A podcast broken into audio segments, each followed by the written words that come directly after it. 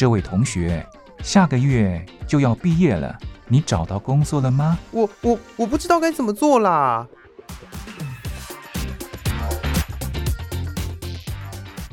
想找工作，却不知道该从何着手；想换跑道，却不知道自己能不能做得来。收听职业相谈所，让各行各业的前辈为你指点迷津。在职场上迷路的人啊，一起来寻找你的栖身之所吧！欢迎收听职业相谈所。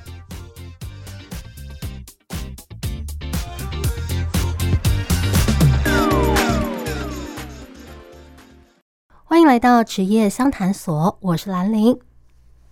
航空业哦，是一个让人羡慕的产业，很多人都希望可以在这里工作，因为会有很多出国的机会。那在之前的节目里，我曾经邀请到空姐还有地勤来跟大家分享如何踏进这个产业。那今天我邀请到了一位机师，对，来跟大家分享，就是呃他是如何成为一位机师，怎么踏进这个产业的。希望能够对呃想要成为航空人的听众朋友能够有一些帮助。那今天邀请到的这位机师阿吉，他是啊、台湾的绿绿航空哦、的机师。那阿奇你好，嗯，嗨，hello，啊，阿奇，我想问一下哦，就是你当初为什么会想要报考机师啊？因为感觉机师的这个技术门槛很高，诶，你为什么会想要报考机师？嗯，对，因为有时候机师这件事情，其实很多人一开始就觉得被筛选掉，例如说视力这件事，嗯嗯，但后来发现，二零零五年之后，呃，视力只要戴上眼镜，就矫正后有到一点零就可以，嗯。对哦，所以他对视力要求没有那么高了。对，其实他一开始是我从来没有想过的。嗯，嗯，但是视力好可以做的工作蛮多的，也不一定要当技师。那你为什么会想当技师呢？嗯，因为那个时候，嗯，就是大学毕业的时候，当时我是机械系。那机械系出来，嗯，我那时候读的还蛮烂的，就几乎都不会。我就想说。嗯，不行，还是要找一个跟机械比较相关的工作来做。嗯，当时考量之后，觉得我想做的就是一个是写程式，嗯，另外一个就是想要开火车，就是一个是小时候的喜好啦，然后另外一个是长大之后喜欢做的事情。这样，那毕业之后我就两者两件事情呢就一起进行这样。嗯，但是火车那时候要考台铁特考的时候，就连续两年都没有招生。哎，没有招哦。嗯，对啊，我就在这两年的期间，嗯，就发现航空公司好像蛮热络的在招募，嗯，培训机师这样。哦，我就想说，嗯，反正好像也都是稳定的驾驶一个交通工具嘛，那就去试试看，好，去考考看。原来如此，嗯、所以你是想要稳定的驾驶一种交通工具，不管是地面上的或者是空中的都可以考虑，只要符合这个标准就可以了。嗯，对，因为平时骑着摩托车在台湾的马路上冲杀的时候，哦、感觉到，嗯，公车司机真的是一个蛮困难的职业，计程车也蛮困难的。嗯，对对对，我也很怕骑车，就觉得好好危险，就是有那么多的车子跟着你在。有限的道路上横冲直撞的，然后我骑车又很龟速，嗯、我很怕。对，变数太多。对，所以你就想安安稳稳的驾驶，然后不要有外力打扰，这样子。对，相较之下，例如说驾驶火车，就有一种可能有一种疗愈感吧，就比较安心的感觉。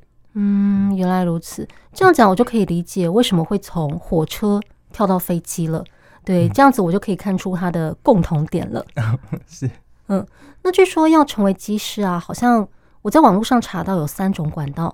他说，第一种是你考进航空公司，然后航空公司他会提供给完全没有飞行经验的人去培训，公司会出钱让你培训。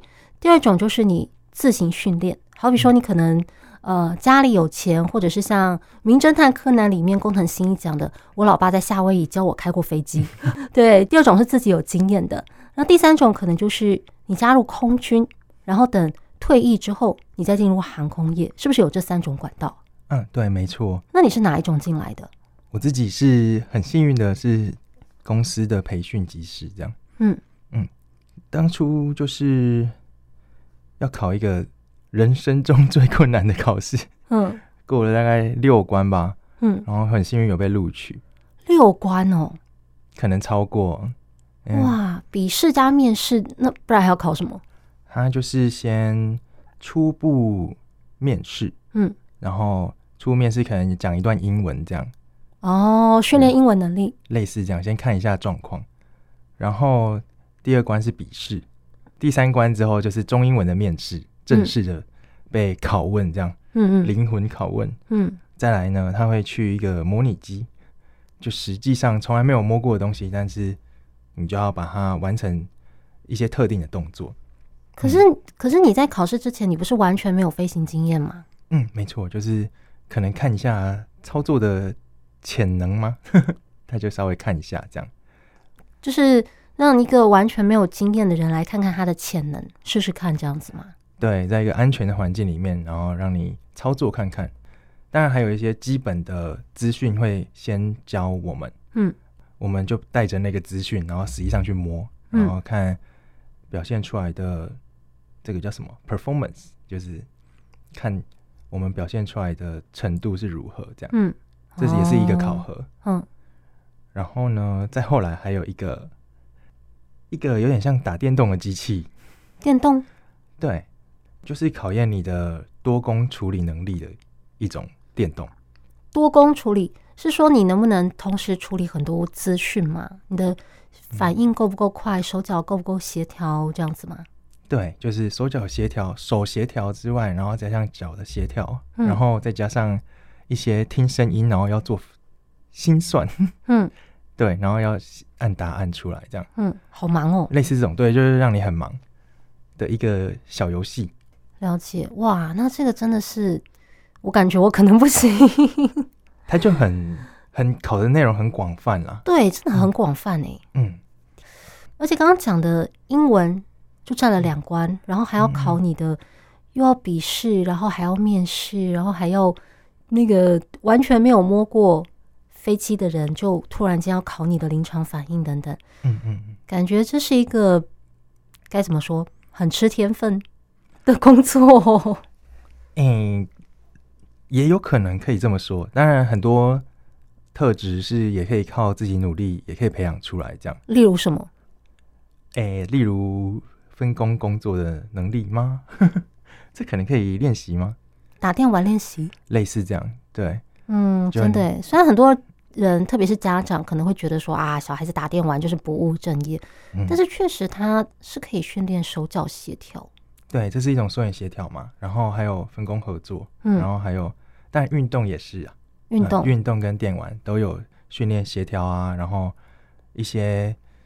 呃，大局观吗？是这样讲的吗？嗯，就是一个可以多工接受资讯的能力。嗯，所以这样看来，要成为机师，他考验的方向还蛮广的。我本来以为只有就是视力，然后体格，嗯，然后飞行方面的知识。嗯，这样看来要考的蛮多的。那需不需要考临危不乱的人格特质？因为我之前在访问地勤跟空姐的时候，他们都有提到，就是公司会很注重这一块，要确保就是如果有突发状况发生的时候，你能够冷静，然后去安抚乘客们。嗯、那机师在这个部分需不需要？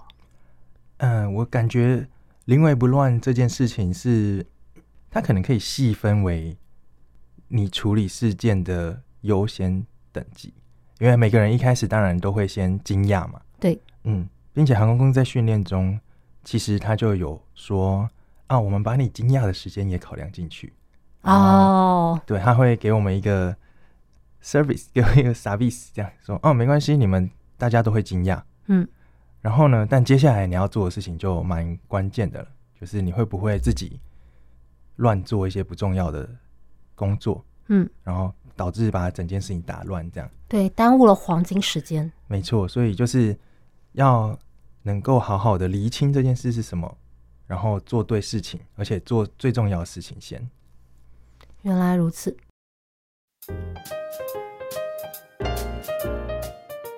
大家好，我是阿明。家人们，我太久没吃烧烤了，今天带大家去吃一家烧烤自助。是好多粉丝朋友们留言推荐的，是不是真的这么好吃又便宜呢？就一起去看看吧。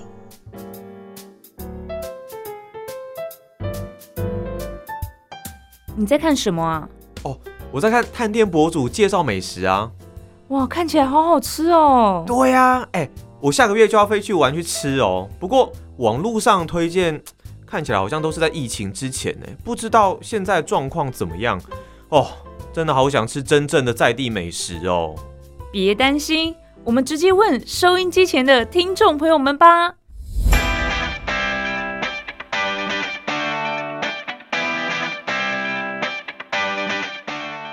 疫情解封，国门大开，闷了好久，终于可以飞到世界各地旅游，感受当地文化，享受道地美食。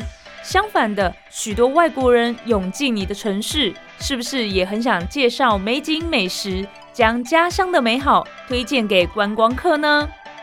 推荐在地美食征文活动开跑喽！即日起到九月三十号，投稿介绍你最推荐的当地小吃餐厅。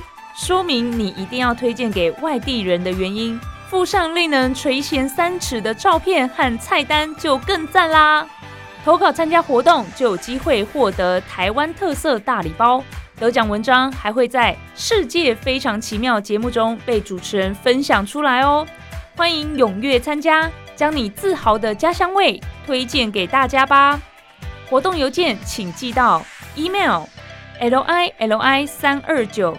小老鼠 m s 四五点 h i n e t 点 n e t lily 三二九 at m s 四五点 highnet 点 net 或是台北北门邮局一七零零号信箱，台北北门邮局一七零零号信箱。信件主旨请写上推荐在地美食征文活动，别忘了附上姓名、地址、邮编。台湾特色大礼包才会寄到你手上哦。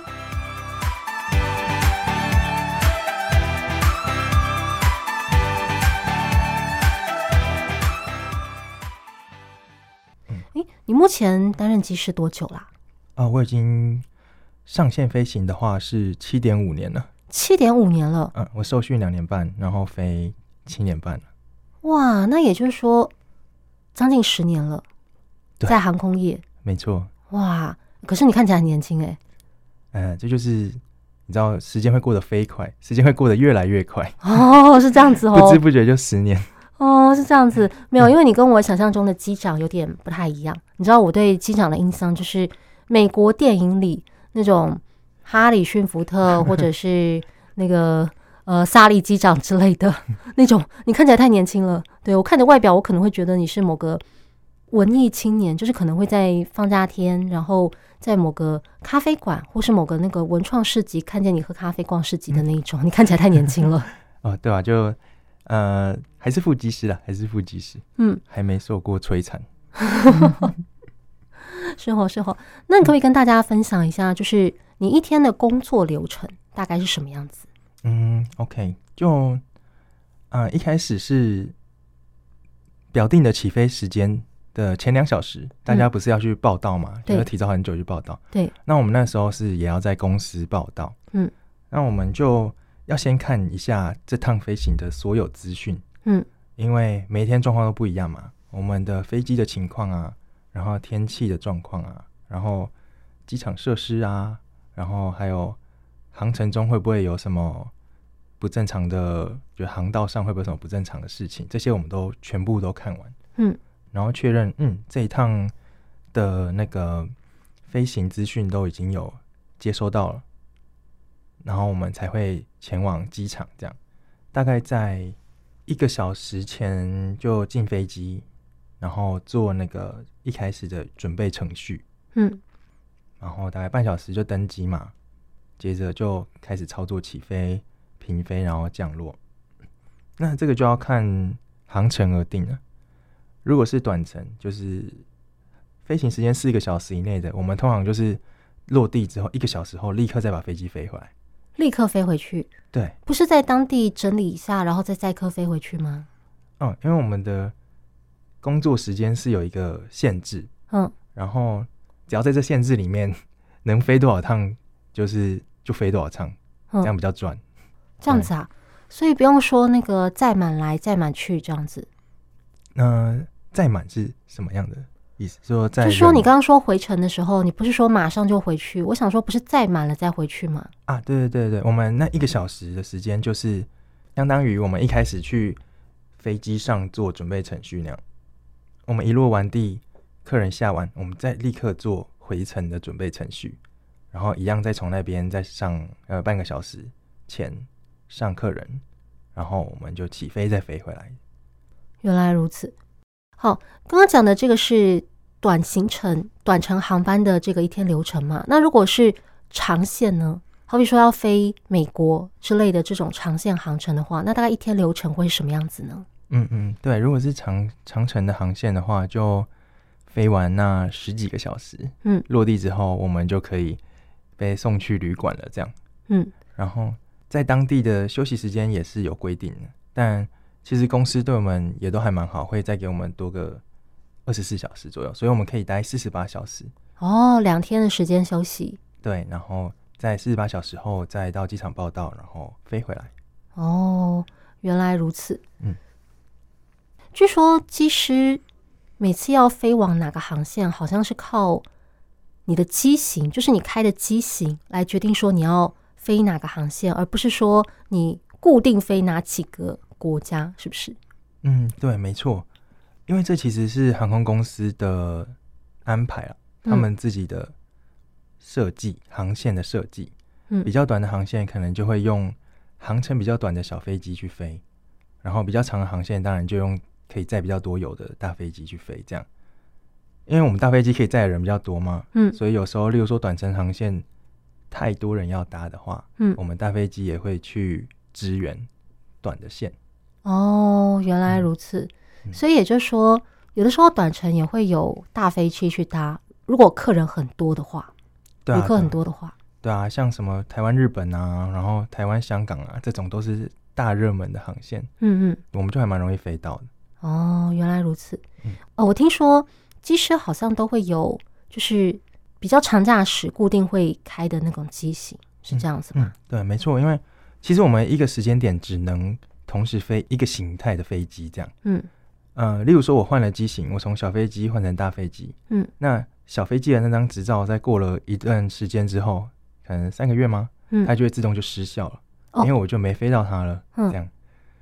所以我一个时间点就只会拥有一个可以飞一个机型的资格。原来如此，这是为了避免你们搞混吧？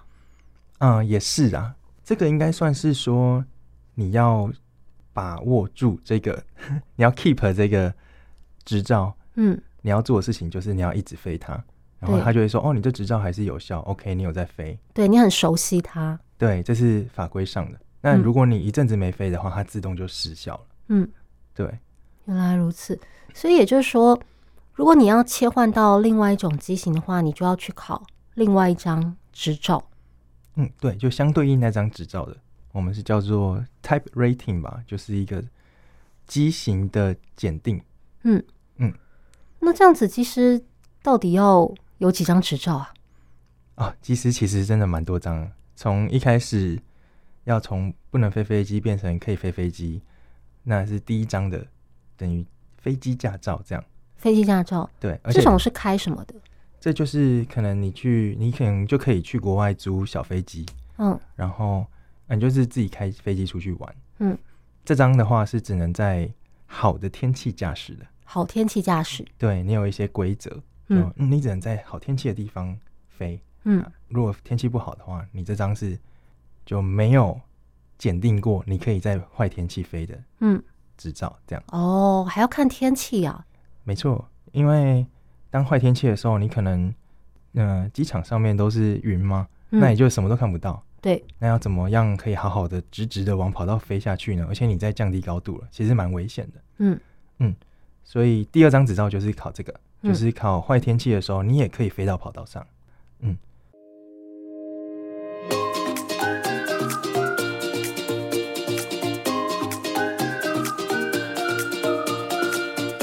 哎，东东，我最近要到中国一趟哎，但是我想了一想啊，我觉得说不知道那边的生活方不方便呢？不是啊，你在说什么？怎么会不方便？怎么哪、啊、哪里不方便？跟台湾相比，我觉得中国网路可能比较慢吧。啊，这样的话买东西也不是很方便。哎、欸，会不会移动也是个问题、啊？什么移动？什么移动？就是人就坐车哦。对啦，就是移动嘛。你哦，哎、欸，真你没有去过中国哈？没有、啊，你没去过，对不对？就第一次去嘛，会紧张。我的天哪，你到底是活在哪个世界？你不懂，真的不要乱讲。你这样出去会被人家笑。现在中国，现在中国已经是你不要说车尾灯你看不到，你连那个灰尘你都闻不到的一个地步，你知道吗？你知道他们那个网络哦，超级快的。而且我告诉你，我出门只要拿着手机，我什么都不用拿，钱包也不用拿，钥匙也不用拿，什么？因为我到哪里，我要买东西要干嘛，我就扫码，他拿一个码给我扫，我一扫钱就他叮叮就 OK 了。钱包也不用带，然后我到哪里去坐高铁？我们台湾一条高铁，对不对？中国一样的高铁，好多条，到哪里都可以坐高铁，不然就坐飞机嘛。你坐飞机哪有什么不方便？中国国内也可以飞飞机啊。当然，你台湾都坐风，我们在台湾也没有坐风筝啊。台湾台湾是因为坐高铁啊。中国有高铁有飞机，哪里不方便？其实你在大城市交通秩序还比台湾好很多嘞。他们执法很严格，对不对？什么事情都会有管理。很方便，你真的不用担心，真的不用担心。哇，这么厉害哦！哎、欸，那我真的可以开心的去玩了呢。我真的，你把你的手机弄好，手机服务最重要。可以，你那个该装的软体都装好。你到那边，什么事？我跟你讲，你到那边你会非常非常的高兴。怎么这么方便？哇，原来现在中国的科技这么进步哦！当然啦、啊。科技与人类的生活息息相关，中国逐年进步的强大科技软实力更是深植民心。光华之声带你漫谈年度听友活动，强大的中国科技软实力，大家多有感，正式开跑喽！在九月三十日之前，大家可以来信跟我们分享，在中国对个人生活品质改善最有感的科技服务、电子产品或是行政措施是什么？例如，几乎所有东西都能支付的支付宝、强大的网速或是城市科技。纸本信件可以寄到台北北门邮政一千七百号信箱，email 则可以寄到 l i l i 三二九 at m s 四五点 h i n e t 点 n e t。如果能够附上图片，当然是最好的。我会根据文字跟图片内容选出十位听友，可以获得我们选购的精美礼品。欢迎大家踊跃来信哦！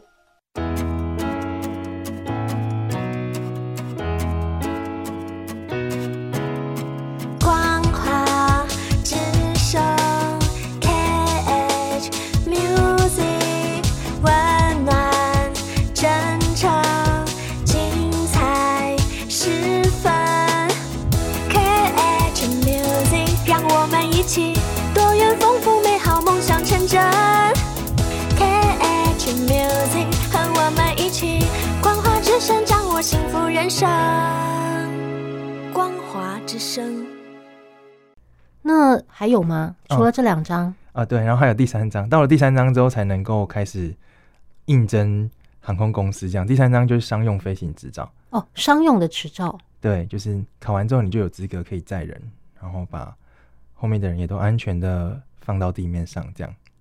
原来如此，这听起来有点像是。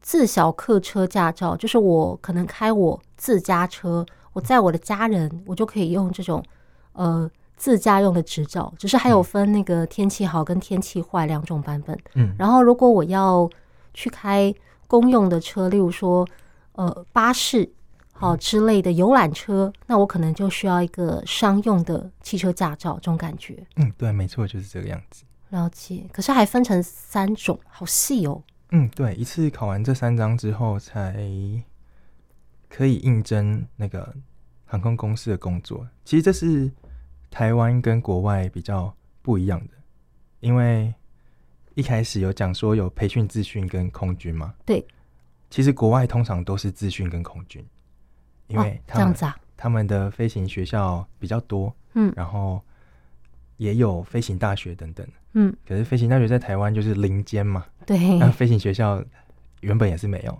嗯，对，我们是比较缺少这种航空方面的训练。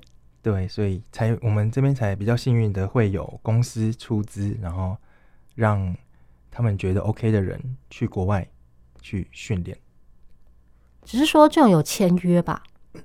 嗯，对，没错，我们这个签约有呃十五啊、二十年啊这样，嗯，每间公司不一样，然后一开始也会定一个价格，就是你如果提早离开的话，你就要赔钱。嗯，有罚金的这样子。嗯，对，了解。而且刚刚有提到，就是当你成为机师之后，你开的飞机你还要再另外考照，对不对？就是你目前开的这个机型，你还要再考照，嗯、也就是说，你至少要有四张驾照。哦，对，还不止，对，没错。接下来我们就要在模拟机里面开始训练我们的那一个机型，我们准备要飞的那个机型。嗯，然后最后终于拿到那个机型的 rating，就是嗯，你蛮懂这台飞机了，然后你的操作也很 OK，这样。然后我们才终于可以飞这台飞机。嗯嗯，哇，感觉你们真的是花在考照跟训练上的时间很长哎。对，而且 除了考的时间很长以外，我们要维持那些执照也要花蛮多心力的。对，我们对每半年都要再重新考一次。每半年都要一次。对，就像是大家，例如说，哎，拿到机车驾照了，好像好像六十年都可以继续骑机车吧？对，不知道。然后，但。现在感觉就是，哎、欸，会骑机车了，然后每隔半年还要再回去考一次什么直线七秒啊，来看看你还会不会骑这样。可是你们不是每天都在开飞机的，几乎每天啦。对，那这样考照就是这样，每半年重新考一次的意义是什么？哦，对，因为一般正常的飞行就 normal operation 的话，是大家都不会有什么问题，都会一直重复做的。嗯、但在一些意外情况发生的时候。他考照内容就是说，你在遇到这几种意外情况，基本上就是每一种他想得到的每一种意外情况，嗯，我们的处置的方法，然后最后把飞机安全的落到地上，这样他就考说我们还有这个能力。因为我们在现实中不太可能说模拟一下说啊引擎失效，然后我们就跑去练习，不行。嗯嗯，对。现实当然是好好的把它飞过去，嗯，但也有可能什么时候引擎失效啦，那公司就要考说，那你能不能？好好的处理这件事情，而且可以安全的落地。嗯，大致上那张执照要维持的话，就是一直考那些不正常状况。哦，原来如此。嗯，所以他考的是你在特殊情况发生的时候，你能不能够及时的应应 handle 住它这样子。嗯，对，就是他这样的话，我才有资格继续飞这台飞机。哦，原来如此，原来如此。哎，嗯，那你目前飞过几个国家啦？哦，我飞的国家真的是蛮多的。以工作上的话，因为我是最大的机型嘛，嗯，所以欧洲、美洲都有飞。美国，嗯、然后加拿大，然后法国，嗯，奥地利，嗯，跟英国，嗯。那近的的话，就日本、东南亚是泰国，嗯，还有当然中国也有，北京跟上海也都会有，嗯嗯嗯，还有东南亚还有很多，真的。对，泰国。缅甸有没有？哎、欸，缅甸是没有，那柬埔寨 也没有，也没有。对，新加坡，新加坡。嗯嗯，了解。哇，真的是飞过不少国家哎。嗯，哎、欸，那你在这七年、七年半的工作期间，刚刚提到了去过这么多国家，那应该有发生过一些让你比较印象深刻的事情吧？可以跟大家分享一下。因为大家对旅游业最大的一个向往就是可以出国。对，那你在工作的关系出国有没有遇到什么让你印象深刻的事情？我其实自己比较印象深刻的是有关飞行的，嗯，就有一次从休斯顿要飞回来，嗯，休斯顿飞回台北其实是一个十六小时的航程，哦，蛮远的，对。然后呢，那时候飞机一推出去，我们有一个引擎就打不起来，就是没有办法发动。哎、欸，嗯，才刚出去耶，没错，因为它就有一个跟供油有关的。零件故障，嗯嗯。嗯，然后呢，我们的机务就上来，然后就检查，很快就找到那个故障，嗯，那我印象很深刻的原因是因为那个机务就开始帮我们算时间，因为我们的可以执行勤务的最长时间是二十四小时，嗯，最多可以连续执行二十四小时，对，怕你们过劳，呃，对，怕我们过劳，可是。他定的这二十小时，我一开始听也想说，哦，不错，还帮我们定了一个时间。嗯、但那个机务一上来就帮我算说，哦，你要飞十六小时，对不对？然后我们现在呃已经开始了两个小时，所以我如果在这六个小时修完，六个小时内修完的话，那你们就在六个小时后就准备起飞，这样。嗯。然后我想说，哇，我的天哪，我要在飞机上就是等八个小时之后，然后我还要再飞十六个小时回台北。对啊，要等这么久。嗯嗯，而且我们在上面也是说不太能休息，因为那个底下跟上面还是有很多沟通的事情要做。对啊，而且毕竟是工作中啊。对，然后才了解到哇，原来我们的工时也是有点长啊！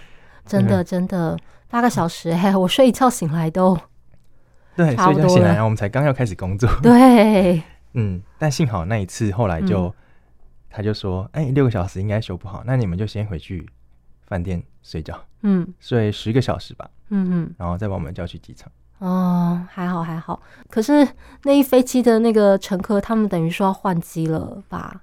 哎、欸，也没有飞机可以换，所以他们就也一起被地勤给分送到各地的旅馆。嗯，然后十个小时后再回来搭机。哦，原来如此。嗯、对啊，虽然说很不方便，但是也没有办法，安全第一啊。对，类似就是，就大家都有累到。对。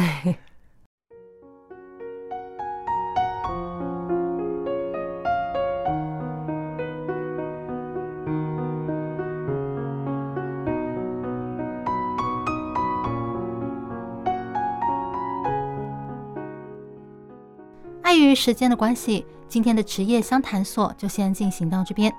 今天节目邀请到机师阿吉来跟我们分享，他是如何通过重重考验成为一位机师。那机师的工作内容除了开飞机之外，还有哪些？以及在他为期七年半的职业生涯中，哦，曾经发生过什么让他印象深刻的事？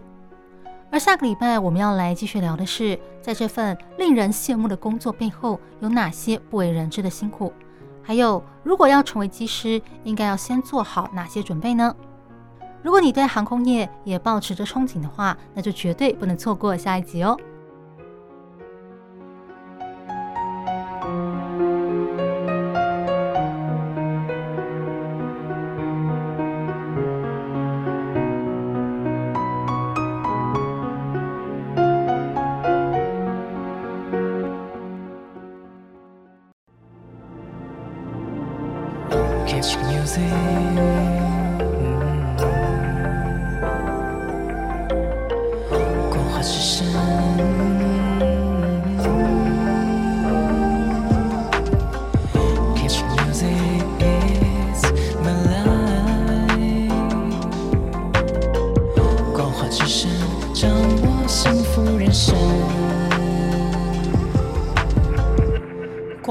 之声。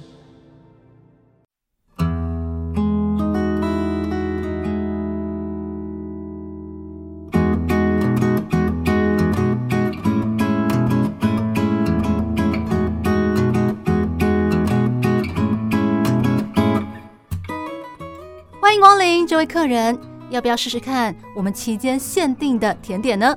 哦，期间限定的啊？对，这是老板为了特殊节日做的。每一次的口味都不一样，只有现在才有卖哦。要不要试试看呢？好啊，那给我来一份吧。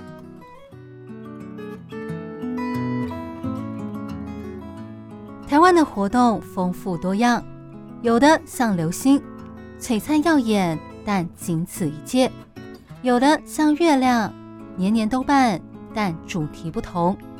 每场活动，每次内容，每一段相遇。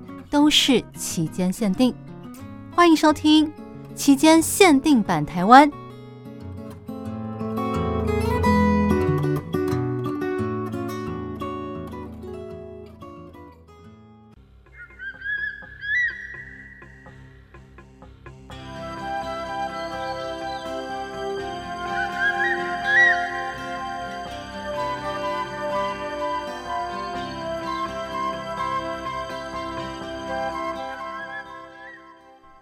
期间限定版台湾，我是兰陵。现在时间来到九月，哦，暑假已经结束了，夏天呢也已经进入尾声了。那为了抓住夏天的尾巴，台湾北部的城市新竹就举办了一个二零二三国际风筝节活动。上个礼拜呢，在新竹渔港登场。之前我有跟大家介绍过在高雄举办的风筝节活动啊，不过高雄很热，对，因为它已经在北回归线以南了。所以夏天的时候呢，非常热，是那种热到你骑机车的时候，在大太阳底下等红绿灯几十秒，就会觉得皮肤发烫的那种程度。所以高雄的风筝节哦，看起来真的是蛮晒的。相较之下，在新竹这边举办的风筝节哦，它的温度上就比较宜人。而且台湾有一句话叫做“竹风兰雨，新竹风宜兰雨”，也就是说，新竹的风呢是非常大的，很适合来放风筝。那今年的国际风筝节，它的主题是“海想来”。哦，第一个字呢是海，海洋的海，不是海。它一方面是利用了这个“还想再来”好的谐音，另一方面呢，也是为了配合这个海洋的主题。因为新竹他们正在推广吃鱼的教育，也就是不要去吃那些哦珍贵的鱼类，避免让他们绝种。还有像是推动环保净滩，好希望能够让大自然永续发展这些。以海洋为主题的风筝节，据说今年放出了将近上千只的风筝。虽然从照片跟影片上啊，我看不出来有没有一千只，不过呢，看起来真的是蛮壮观的。在蔚蓝的天空中，有许多五颜六色的风筝在空中飞舞，看起来真的是非常的鲜艳，非常的漂亮，简直就像是一幅画一样。而且看了会让人觉得很兴奋，有一种勾起了童年玩心的感觉。我好想赶快下去一起放风筝哦，这样子。这些在空中飞舞、哦飘来飘去的巨大章鱼、魟鱼、金鱼啦，还有什么石斑鱼、哦曼波鱼这些呃特殊造型的风筝，到了晚上它们就会发光。这个呢就是晚间的重头戏——夜光风筝秀。你可以想象一下，在漆黑的夜空中，有许多发光的海洋生物在天空中飘来飘去，这感觉就好像你人在海底。然后看着这些海洋生物在你头上游来游去一样，那感觉真的是非常的有趣。除了这些海洋生物造型的风筝之外，有很多人注意到，诶，那个是什么？看起来就该怎么说，很欧风。总而言之，就是不像是台湾造型的风筝。对，这个呢，据说是呃新竹市政府跟亚洲国际风筝联合会合作，邀请了来自六个国家，包含像是呃美国啦。瑞士啦、马来西亚、新加坡、泰国，还有日本，总共十五个国际顶尖的风筝团队，哦，带来他们自己国家的特色风筝。里面我认得出来的就有哦，新加坡的鱼尾狮，哦，那个不是新加坡很有名的地标嘛？大家去那里玩的时候，一定要跟那个喷水的鱼尾狮合照一张的。啊还有一个全身绿色，哦，嘴唇涂得红红的神明风筝，看起来呢就很泰式，而它也确实是泰国的风筝。据说是泰国的鬼王，另外还有像是马来西亚的巨大鲸鱼舰队，以及瑞士的瑞士牛，它就是两只像人一样站立的牛，然后身上穿着疑似是瑞士的传统服饰。其他还有像是美国团队带来的美国人造型风筝等等，在一片台式风筝海中哦，带来了一些异国风情。那除了放风筝之外，我看活动现场还有一些其他的表演活动，什么小丑秀啦，啊，星象创作剧团的表演啦，以及夜光溜溜球等等。另外，现场还有一个古董车展，展出了很多哦外观有特色、背后有故事的老爷车。我想这个在场的男士们应该都很有兴趣吧。同时，现场还准备了一些哦可以让大家一起亲子同乐的活动。例如说，像是自己动手做鱼竿，哦，一夜干可以带回家加菜；还有像是做鱼阔啦、彩绘风筝啦等等。总之，它的活动啊，真的是蛮多的。大家将来如果有机会到台湾来玩，而且又刚好遇上风筝节的活动的话，不妨来参加看看，让五颜六色的风筝、呃，广阔的天空还有大海，带你重温童年时候的回忆吧。那今天的节目就跟大家聊到这里。如果你对节目内容有任何想法或是意见，都欢迎写信给我哦。我是兰陵，那我们下一集再见喽，拜拜。